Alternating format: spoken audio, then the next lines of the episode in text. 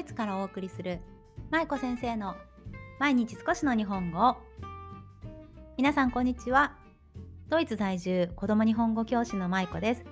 この番組は現役日本語教師で元小学校教諭である私舞子が海外で日本語子育てをされる親御さんに向けて毎日少しの日本語をおテーマにお送りする音声配信です。さあ月曜日になりました。皆さん週末はいかがでしたか？今日は自分の好きな絵本ばかりを読んでいるうちの夫についての話です。はい、別に悪口ではないですよ。はい、ちょっとまあ、あの、夫を観察していて感じたことをね、ちょっと月曜日なのでゆるくお話ししていこうかなと思います。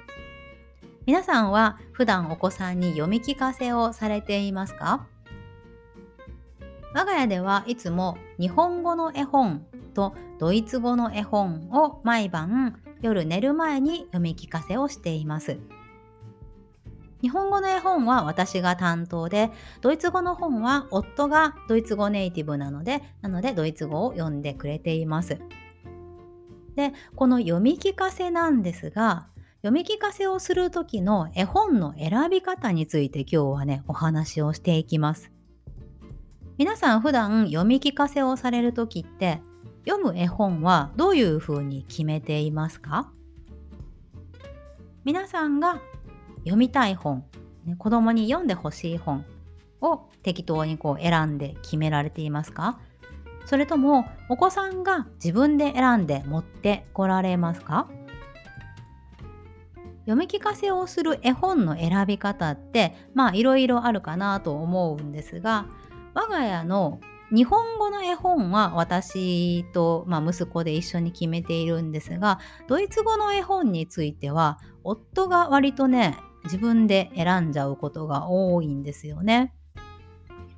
だいたいドイツ語の本は毎晩ね12冊読むんですよ。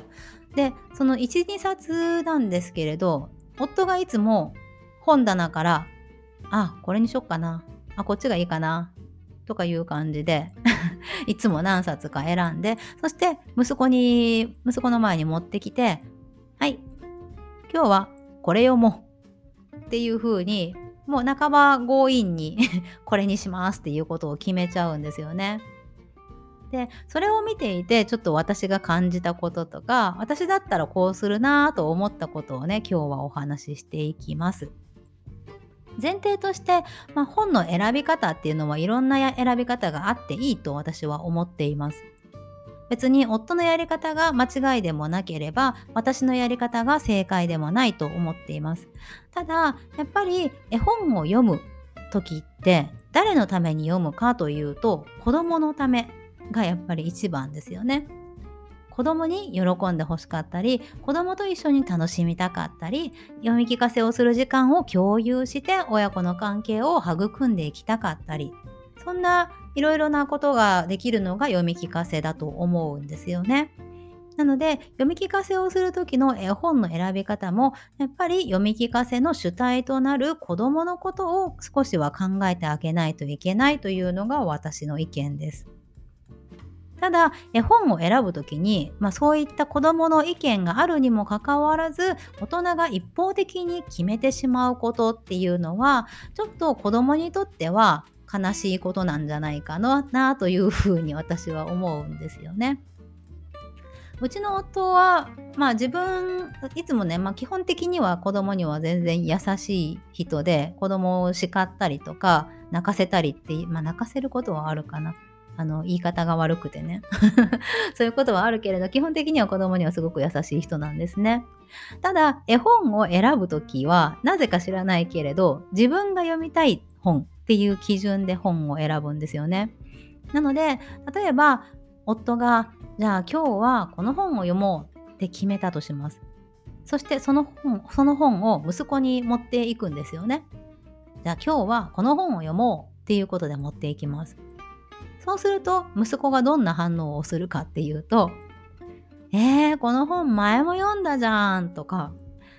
え今日この本でなくてこっちが読みたかったのにっていう風に割と夫が選んだ本に対して反発をするんですよね。でまあそこで皆さんだったらねどんな風に反応されますか？私だったら多分その私が選んだ本を息子が嫌だって言った時にはじゃああなただったらどんな本がいいの？取っておいでっていう感じで多分息子の意見をちょっとまあ尊重しつつ選ばせると思うんですけれどうちの夫がどうしているかっていうと「え最近だってこの本読んでないじゃん。だからこれにしようよ」って言ってみたりとか「パパはもうこれって決めたから今日はこれね」っていう風にねちょっとこう半ば強引な感じで読み進めちゃうんですよね。なので、まあ、そういう風な読み聞かせの仕方をしていると子供も自分が読みたい本があるのに親の読みたい本だけを押し付けられたような気持ちになってしまってあまり読み聞かせに対して意欲的にね読めなかったりとか満足感が得られなかったりするわけですよね。では私が日本語の絵本を選ぶときはどういうふうに選んでいるかというお話をしていきます。まあ、夫には夫の意見があるしやり方があるので、まあ、そこは彼の考えに任せるんですが私はいつも日本語の絵本を選ぶときには一応選び方があります。どういうふうにしているかというと、まあ、そもそもの前提として我が家ではだいたい日本語の絵本を2冊から4冊ぐらい毎晩読むんですね。なので2冊の時もあれば3冊の時もあるし4冊の時もあります。それで選び方どういうふうに選んでいるかというと私が半分を選び息子が残りの半分を選ぶという方法をとっています。半分っていうのは例えば2冊だったら1冊は私が選ぶそしてもう1冊は息子が選ぶというふうにします。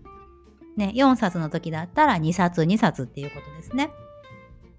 じゃあ3冊だったらどうするのかっていうことなんですが奇数の時はいつも じゃんけんで決めます。ね、じゃんけんで私が勝ったら私が2冊で息子が勝ったら息子が2冊で私が1冊っていう風にしたりします。あとは、まあ、前回は私が2冊選んだので今回は息子が2冊ねっていう風にしたりもします。まあ、そんな風にね日本語の絵本を選ぶ時には決めているんですよね。こういうふうに決めることのメリットがねあります。何かっていうと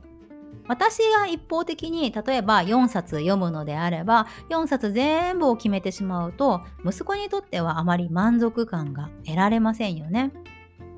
自分も読みたい本があるのにとかこの本はあんまり好きじゃないのにね、そういう風な気持ちで読み進めてしまうとやっぱり子供としてもちょっと不満になりますよね。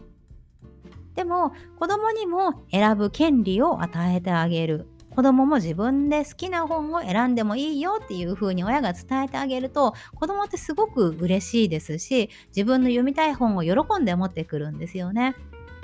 なのでもちろん親として読ませたい本とか子供に読んでほしい本っていうのがあるとは思うんですけれどでも子供の意見も尊重するという視点をねやっぱり持ちたいなというふうに私は思います。ね、そうすることで子供にとっても満足感が得られるし自分の好きな本を親が読んでくれるってすごく嬉しいんですよね。ね、自分の好きな本を自分の好きな人が読んでくれる、ね、そういった時間からやっぱり読み聞かせの楽しさとか親子で時間を共有する良さっていうのが出てくると思うのでなので、まあ、できるだけ親の意向だけじゃなくって子どもの意向も取り上げて取り上げて、うん、大事にしてあげたいなというふうに思いました。夫を見ながら思いました。はい。そうなんですよね。まあ、あのー、でももちろん親としてもね、読みたい本があるっていう夫の気持ちもすごくわかるんですよね。私も子供にはあの科学の本自然科学の本だったりとかあと私が昔話がすごく好きなので昔話の本を読んだりとかしたいんですよね。なのでまあうちでは半々にしてるんですけれど、まあ、自分の読みたい本だけじゃなくってね子供にもねあのどんな本が今日は読みたいっていうふうに聞いてあげるとお子さんもねすごく喜ぶと思います。特に子供ってあの好きな本が結構偏っていたりするんですよね。毎晩同じ本を読んで欲しがったりとかなんかこう繰り返しばっかりが出てくる本を読みたがったりとかね。なので、まあ、子供も子供でいろいろと気に入ってる本とか好きな本っていうのがあると思うので、そういうところに目を向けてあげるのもいいのかなと思いました。そう。でまあ子供があの絵本を読むってやっぱり絵本ってなんかこうどうしてもこう学習とつながってしまったり読み書きにつながるみたいなイメージがねあったりするかもしれませんけれどでも何よりもやっぱ絵本っていうのはこう親子の関係性を作る非常に大事なものになってくるんですよね。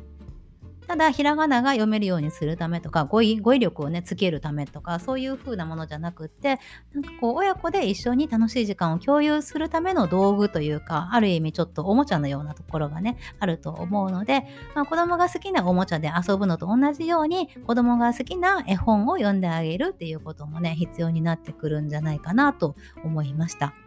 はいね、いろんな本がありますけれどやっぱりまあ大人も楽しみたいし子供も楽しみたいしお互いを尊重できるためにはねどういうふうに選んでいくのがいいのかなっていうことをね考えて読んでいくと、まあ、楽しい絵本の時間が作れるんじゃないかなと思います。